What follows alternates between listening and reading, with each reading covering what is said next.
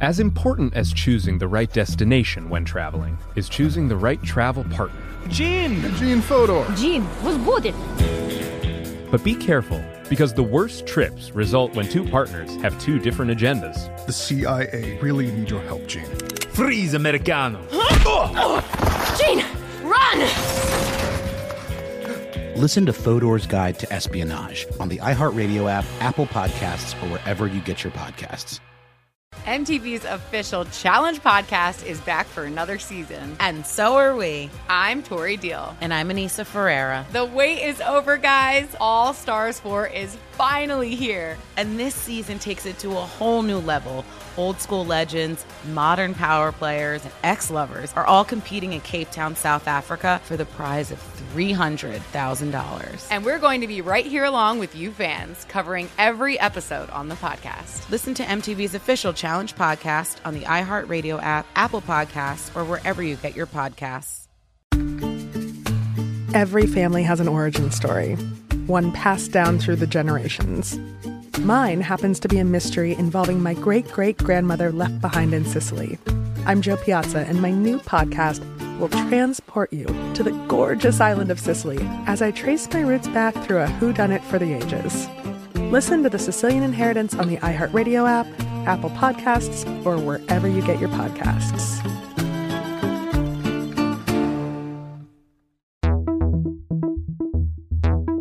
Welcome to Stuff to Blow Your Mind, a production of iHeartRadio. Hey, welcome to Stuff to Blow Your Mind listener mail. My name is Robert Lamb.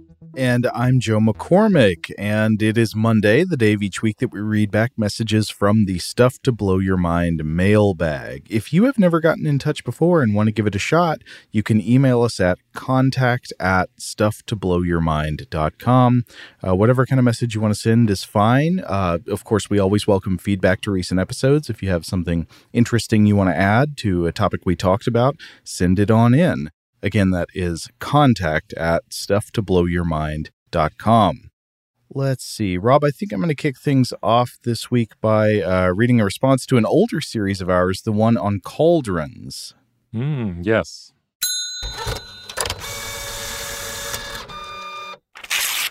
This is from Nathan and Olivia, who say, Hi, Rob and Joe. It's Nathan and Olivia again, and we hope this email finds you well. We recently listened to the episodes about cauldrons and saw an interesting looking story on the CBC. Uh, it's about someone in New York that organizes perpetual stew social gatherings. You just need to bring an ingredient to add to the stew. It's interesting to see this still happening today, and especially somewhere that may not have the most neighborly reputation. Anyways, just something that caught our attention, and as always, thanks for the great content, Nathan and Olivia. So, the article, if you want to look it up, read it yourself, is called She's Been Cooking a Stew for 40 Days and It's Attracted Hundreds of New Friends. this is for CBC Radio by Lane Harrison from uh, just this past month, July 2023. So, to summarize a few points, uh, the story is about a New York resident named Annie Rauwerda who has been organizing the perpetual stew. So, it is a pot of super stew that uh, has been going it's been cooking for over a month now. Uh, it started as a vegan potato leek soup that she made in a crock pot. It's been cooking ever since. She started inviting people over to come have a bowl but also to bring uh, an ingredient of their choice and add it to the pot when they did. And you might imagine these contributions would all be some selection of a different vegetable or broth or something and many are but the article notes that one person added a single bay leaf. Hmm. Bay leaf's always good. At the time of the story, more than 300 people had added their own stuff to the soup. And uh, Rauwerda said, uh, quote, I found the whole thing to be far more touching and far more human than I anticipated. And she has given the stew many nicknames at this point, including the stew of Theseus. Clever. Uh, to read a passage from the CBC article, quote, the sense of community wafting off the stew makes sense in the eyes of Jeffrey Pilcher, a professor of history and food studies at the University of Toronto. Quote, that notion of social connection around the pot and the hearth is fundamental to human societies, he said. He called the practice a very basic, pleasant way of cooking. Pilcher could not say specifically which cultures may have been perpetually making stew throughout history, Other historians have written about the practice's existence in early medieval times. In her book, uh, Food in History, British historian Reay Tannahill writes about how much of medieval Europe north of the Alps would have daily meals that included an always changing broth with new ingredients added daily. She writes that the cauldrons housing the broth were rarely emptied, allowing flavors to linger for weeks. Quote, Except in really hard times, this system meant that there was generally something hot and filling to eat, even if it was no more than a soup thick with the shreds of past dinners, Tannahill wrote. Uh, so the article goes on to explore several things. Uh, one is the question Is the perpetual stew actually good? Like, does it taste good? And uh, Rauwerda herself, who organized this, she says it really depends on the day. That kind of makes sense. And of course, she notes that she also has to be careful about food safety, uh, making sure to keep the stew always above the temperature where bacteria mm. could start to grow, which, uh, yeah, you can imagine. You definitely would not want your perpetual stew just getting into the warm zone. You got to keep it hot. So this article was from a few weeks ago at this point. I wonder if the the same pod is still going. Yeah, yeah. Uh, make it an 80 days stew, right? See how long you can maintain it. Now, also, Nathan and Olivia uh, mentioned that this sort of challenges the stereotype that New Yorkers are unfriendly or unneighborly. You know, that's something I always think about, like these generalizations about regional unfriendliness. Uh, in the United States, it is, it's true. I, th- I, think you used to hear it more like, uh, like in, you know, 80s movies and stuff. I remember this being a central theme of the movie Ghostbusters 2, uh, but it's a common stereotype that people in New York are just like rude and unfriendly and mean to each other. Uh, but it's also, there, there's a common stereotype in the US that French people are rude. And when I went to France, basically everybody I met was incredibly nice and friendly and hospitable. Uh, I saw, I think the t- whole time I was there, exactly one incident of a Parisian being rude to an American tourist, and it was the American's fault. The American was rude to them first, and they were repaying in kind. So I wonder about all these stereotypes, including the grumpy New Yorker stereotype. Is it even really true that New Yorkers are, on average, less friendly than people in any other city in America? I, I'm doubtful. Yeah, yeah, these generalities, um, yeah, are often uh, not a one size fits all sort of thing. All right, here's another bit of listener mail. This one comes to us from Jim in New Jersey. The subject: sci-fi military ice. Um, and there was some question about what episode this is uh, responding to. I mean, we did some episode, older episodes about uh, like Pykrete, um, the you know different types of ice and so forth, and we might have. I think we referred to it at least in passing in the mud episodes. I bet I know what it was. I think you brought up like Star Wars and like whether the Empire would be able to just freeze the mud on a mud planet so they could walk mm-hmm. around on it. Yeah, yeah. So, so sort of put out a call, uh, a call out to folks who have more experience than me with uh, military science fiction. And uh, anyway, this is what Jim in New Jersey has to say.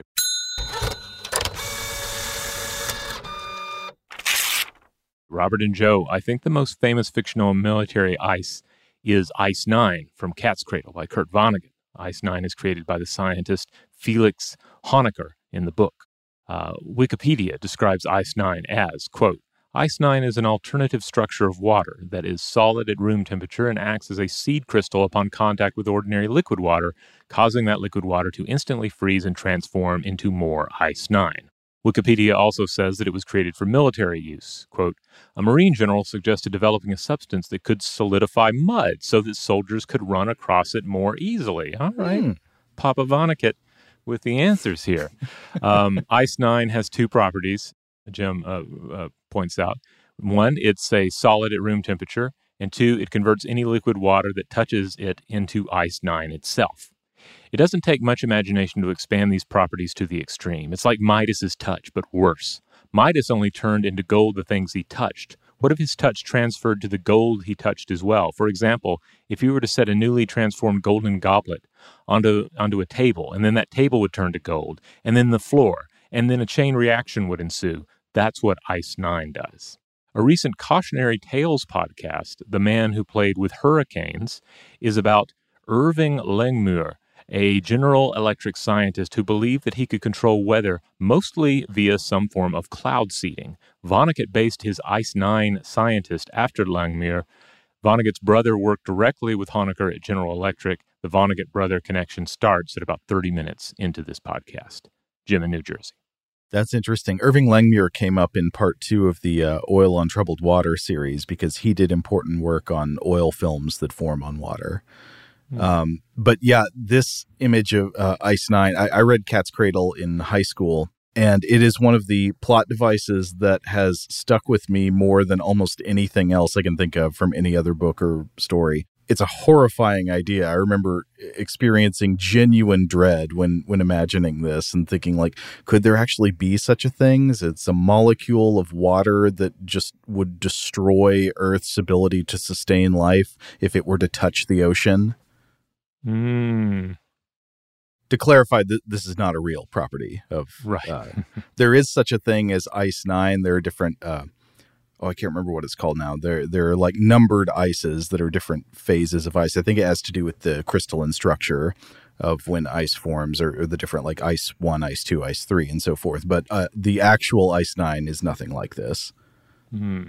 Yeah, I never read this particular book. I, I read Slaughterhouse Five, but I think that's I think that's the only Vonnegut book that I've actually actually read.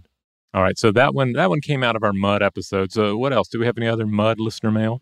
Yes, we heard from Nabil on the subject of uh, this is replying to, I think, especially the part in that series about mud bricks and mud built cities like the city of Shibam in Yemen.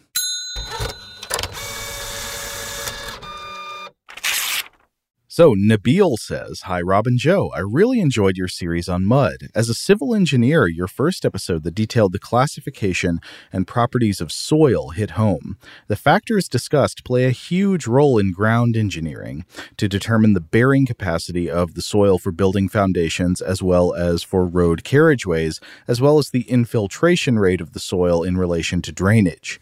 You then went on to discuss various mud building cultures, as well as an entire city that practices mud based construction into the modern age. This made me think of Jenne, a city in southern Mali. Established in the 3rd century BC and then a major urban center around 850 AD, Jenne is today a UNESCO World Heritage Site with its 200 mud homes and central mud built mosque. Civilization 5 players will recall the Grand Mosque of Jenne as one of the wonders within the game. Whilst the mosque itself has been rebuilt over the years, the current nearly 20 meter high structure dates back to 1907 and is intended to replicate the original structure. Standing tall as one of the wonders of African architecture and the largest mud brick building in the world, the Great Mosque or Friday Mosque of Jenne was built in the Sudano Sahelian style around the 13th century. It is quite a striking structure with its visible wooden beams and unmistakable mud walls. And then uh, Nabil attaches some photos for us to look at. Yeah, Uh, he- absolutely stunning. Yeah. Here is another interesting thing about the mosque, and Nabil here is pulling a selection from a BBC article. Quote The walls of Jenne's Great Mosque are reconstructed with mud each April in an epic one day event called the crepissage, or plastering. The structure requires annual reinforcement, as do the town's traditional adobe homes, before Mali's brief yet brutal rainy season, which mostly occurs in July and August. This immense undertaking ensures that the mosque will survive the rainy season despite altering in shape ever so slightly each year. Not only is the crepissage an important act of uh, maintenance designed to protect the mosque's walls from cracking and crumbling, but it's also a festival that celebrates Jenne's community, faith, and heritage. And then uh, Nabil goes on to say that also in Mali, you will find the city of Timbuktu, similarly, a city of mud houses and a grand mud built mosque. The Djinguereber, I hope I'm saying that right, uh, the, the, the Grand Mosque of, uh, of Timbuktu, which has stood for nearly 700 years. Nabil says Timbuktu was an important cultural and academic hub of the 13th century with its impressive university and library, also a mud built structure that is still standing today. This African city was at the forefront of the world in terms of academia and trade. Its flourishing gold production made the Mali Empire immensely wealthy, with one of its leaders, Mansa Musa, believed to be the wealthiest person that ever lived. The renowned Timbuktu manuscripts, several hundred thousand beautiful bound codices, traveled far and wide across the world and were invaluable in the spread of the teachings of Islam from astronomy and mathematics to medicine and law. Under Mansa Musa and his successors, Timbuktu transformed from a small but successful trading post into a center of commerce and scholarship, making the Mali Empire one of the most influential in the golden age of Islam. It would be great to someday do an episode or series on the oft overlooked yet incredibly important contribu- contribution to academia that came from the old and flourishing African empires before the ravages of colonialism. Apologies for the long email. There's so much more to be said about this fascinating mud city. Thanks for the hours of fascinating topics you provide for us all, Nabil. Oh, thank you, Nabil. Yeah. Yeah, this is a great one. Um, now, on this topic, if anyone wants, uh, I wouldn't say necessarily a, a, longer dive, but if you want just another sort of uh, introduction to it, uh, TED Ed did a great video titled Hidden Treasures of Timbuktu that uh, provides a nice overall of, of uh, this particular place and its place in, um, in, in history. So uh, I, I recommend this video. I watched this with my family a while back. It's interesting to think about. So there are many advantages of mud built structures, but one of the downsides is that they do require more frequent maintenance than some other types of building materials. But that leads to a kind of um, it's interesting that like this culture grows up around it where you have almost uh, like the like it talks about the crepissage festival where it's almost kind of a party where you have to reinforce the structure and have people come in and and replaster it to make sure that it stays sturdy against uh, against the yearly seasonal patterns.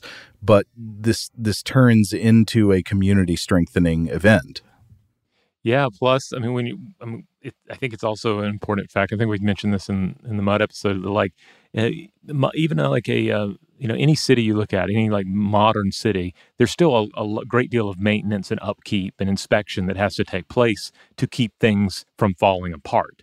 Mm-hmm. And so, uh, you know, the, the, idea that you have a city like this where you know, regular um, upkeep and maintenance has to take place. I mean, that's not that's not a strike against modernity. Like that's an aspect of modernity. So uh, uh, I think it's fascinating.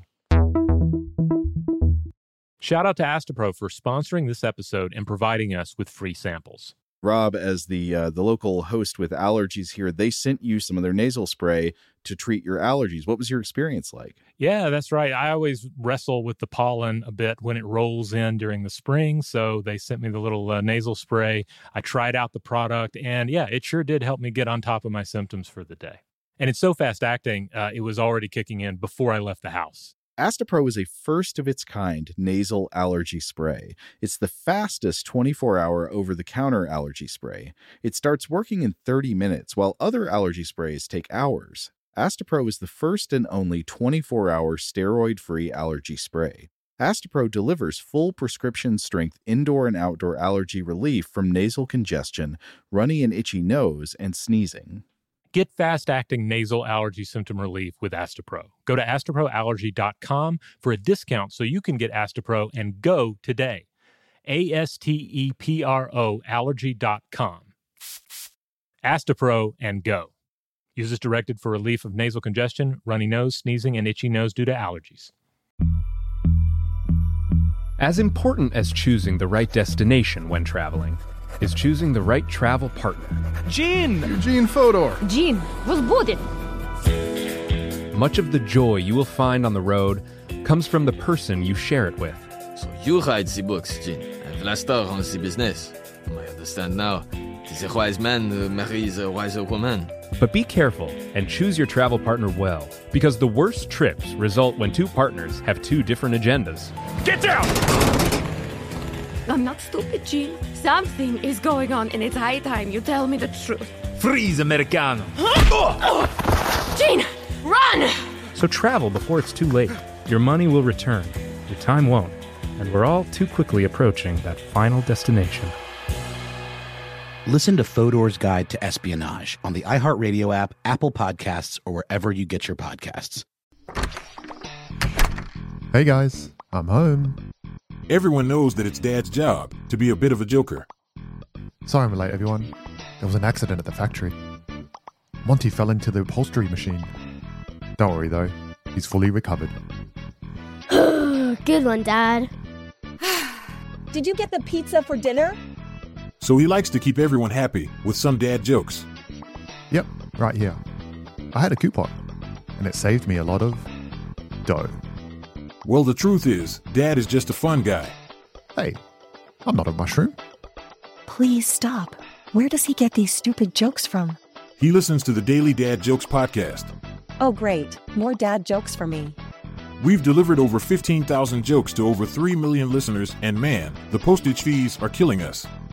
Listen to the Daily Dad Jokes podcast every day on the iHeartRadio app, Apple Podcasts, or wherever you get your podcasts.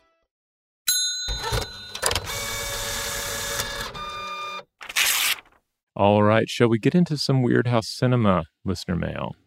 All right, we heard from a couple of listeners in regard to our episode on the Chronicles of Riddick. Uh, I'm going to read this one. This is a brief uh, message from Shadow Rat on Discord. Uh, and hey, if you're like, oh, I want to join the Stuff to Blow Your Mind Discord, well, you can. Just email us. We'll have the email address at the end of this episode. Email us. We'll send you a link, and you can go in there and you can interact with some other listeners. Anyway, Shadow Rat says, there's something so serendipitously perfect in the fight between Riddick and Lord Marshal. It's typical for actors to focus slightly wrong when performing against CGI stuff like a teleporting Lord Marshal.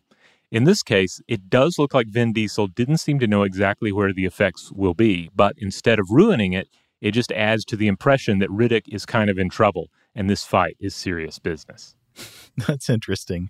So yeah, like the uh, the Star Wars prequel syndrome, where th- there's a lot of CGI going on on the screen. You've got actors acting on a green screen, and you don't know if like they're always looking in exactly the right direction because like there wasn't actually something there. Yeah, and perhaps you had sort of evolving sort of standards for how you do it, like with the ball on a stick sort of thing. Yeah. Uh, but in this case, uh, yeah, it would it would make sense because the whole point is that the Lord Marshal is not just in one place at once, but is a kind of like morphing, uh, uh, slippery, slippery spectral creature. Yeah. I'd say another um, aspect of CGI effects is that you can definitely see that that more seasoned actors often do a better time with it than others. Like I think about the the I've mentioned this before, but the Harry Potter films. Like there's a difference between um, you know one of the the, the young uh, or child actors interacting with Dobby, even though they were, they were all great uh, in their own way. But there's a difference between one of them interacting with Dobby the house elf and like Gary Oldman. And I think a lot of that just comes down like to the seasoned abilities of the actors. Hmm. Interesting, but yeah, I, I agree with Shadow Rat about uh, this this fight scene. Uh, but we got another message about Chronicles of Riddick from Lurch.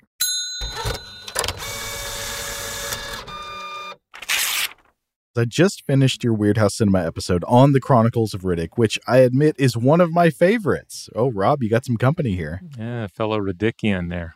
Uh, part of the discussion touched on Mr. Diesel's appear as part of the discussion touched on Mr. Diesel's appeal as an actor, but you really weren't able to nail it down. Honestly, neither can I, but I'm going to try. There is another actor with whom we are familiar who, in my opinion, displays a very similar appeal. Folks, you're not going to be ready for the comparison Lurch is about to make. Lurch says, Vincent Price.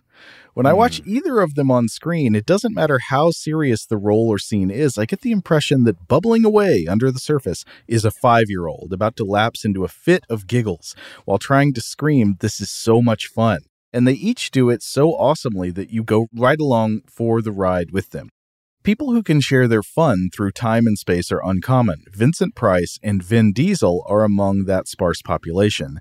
Thanks for your time. Keep the gravy warm, Lurch. I Yeah. never would have thought to make this comparison. I think maybe I see what you're saying. They are, in a way, both talented actors, but they also have a strong um, ham emitter, and they can Mhm. like turn the gain up on the ham emitter and go into ham mode, and they they clearly delight in doing so. Yeah, they they completely inhabit those characters, no matter what they might consist of. I mean, with Vincent Price, just the films we've talked about on on Weirdhouse, like you have a you know have a film like um, uh, The Abominable Doctor Phibes, where uh, the character does not speak, Yeah.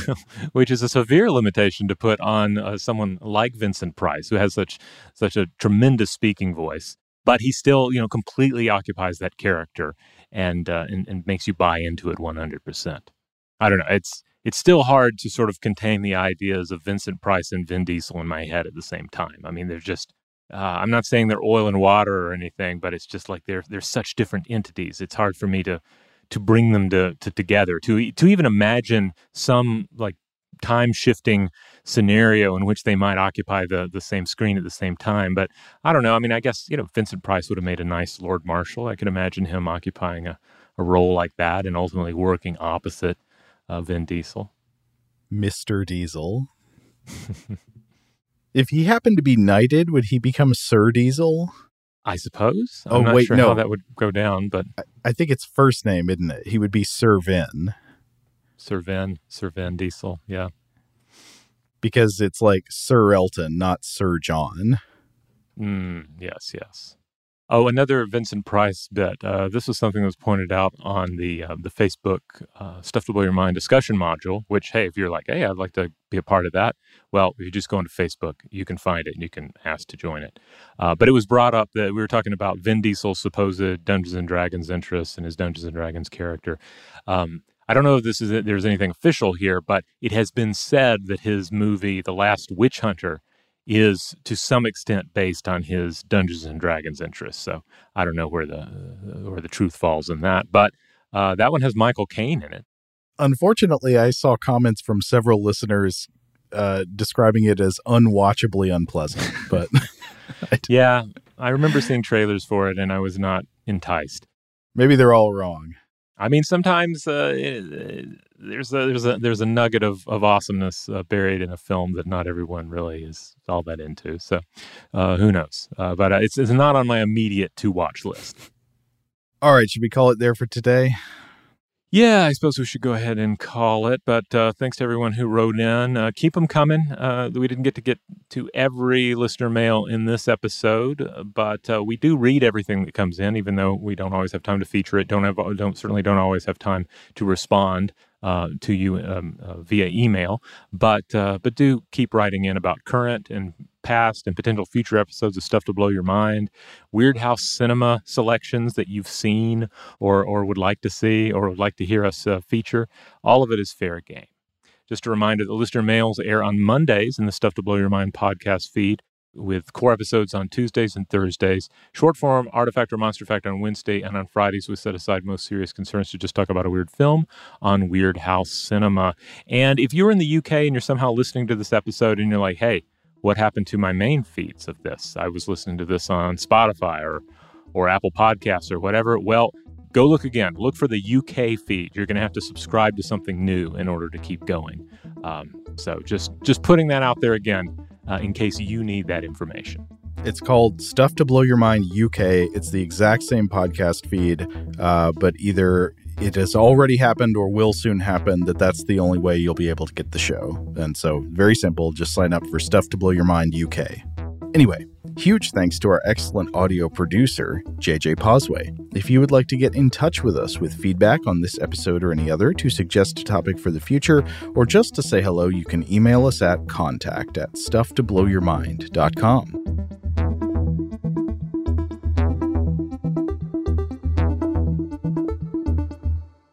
Stuff to Blow Your Mind is a production of iHeartRadio. For more podcasts from iHeartRadio, visit the iHeartRadio app, Apple Podcasts, or wherever you listen to your favorite shows. Today's episode is brought to you by Visible. The future of wireless is here, and it's transparent. Switch to Visible, the wireless company that makes wireless visible. Get a one line plan with unlimited 5G data powered by Verizon, just $25 a month, every month, taxes and fees included. No hidden fees, no surprises, no, really. What are you waiting for? Get with the times and switch to Visible at visible.com. Monthly rate on the Visible plan for data management practices and additional terms, visit visible.com.